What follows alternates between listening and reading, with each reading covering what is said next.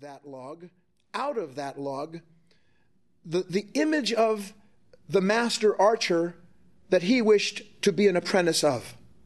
Every day, that when he was finished with his chores, he had to be a good householder. Every day when he was finished with his chores, every morning before he started them, that was what consumed his attention was to produce an image that related for him to the perfection of what he wanted to be. And he worked at this and worked in this and worked in this. And this took a year. And just about the time that he finished this carving, the contest time had come again. And so he went back again to the archery school where the master was, where the disciples were all gathering to see who would be selected to learn how to use the bow under the guidance of a master. And again, they were, everybody laughed at him. But this time, when he stepped up to the target and he pulled back the bow that he'd been lent, his arrow went straight to the bullseye. And by the way, the prize for being the best in the contest was to win a bow that was made by the master himself. And he was the best in the contest. And, and there were moans and irritated sounds. And, and this is so, this is, this is so. Now remember I told you I'm not going to hurt you? It's so typical of human beings to have, to have, to feel bad because somebody else gets something good.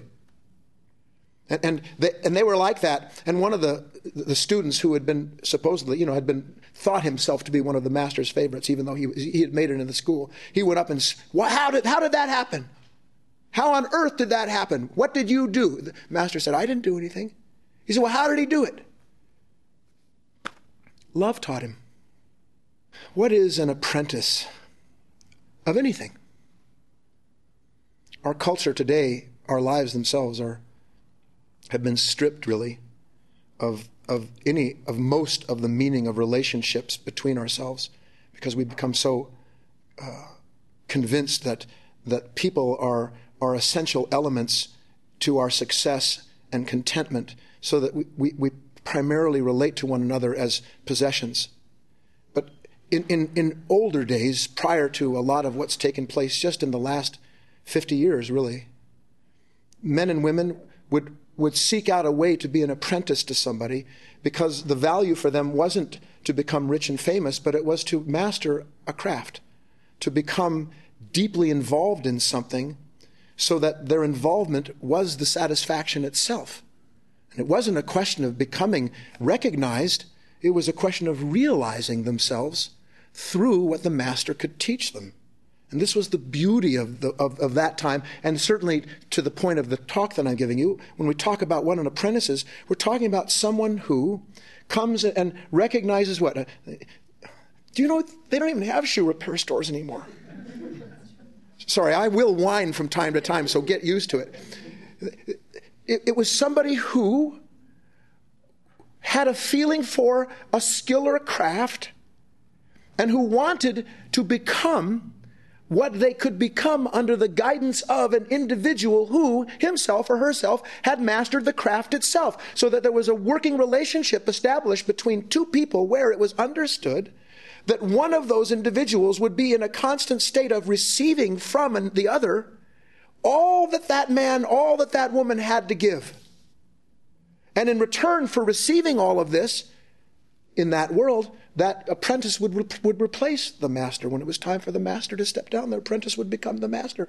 And then, because of certain things that take place having to do with what love teaches, that, that apprentice becomes a master that, in some respects, is actually greater than the master that taught him. Even Christ, and, and, this isn't a religious talk, but even Christ said something like that. These and even greater things you'll do. The, the whole idea that each individual has inside of him or her a unique set of essences, qualities, characters that when, they're, that when they are put into the light of a certain kind of understanding, a certain kind of energy, that, that those characteristics, those essences, those qualities, they take on not only that which has been passed to them, but because they are taking on something that went ahead of them, they actually move in a way beyond what they were given because they've moved past that point. And so it is with every apprentice. That's what it meant to be an apprentice. An apprentice of the heart an apprentice of the heart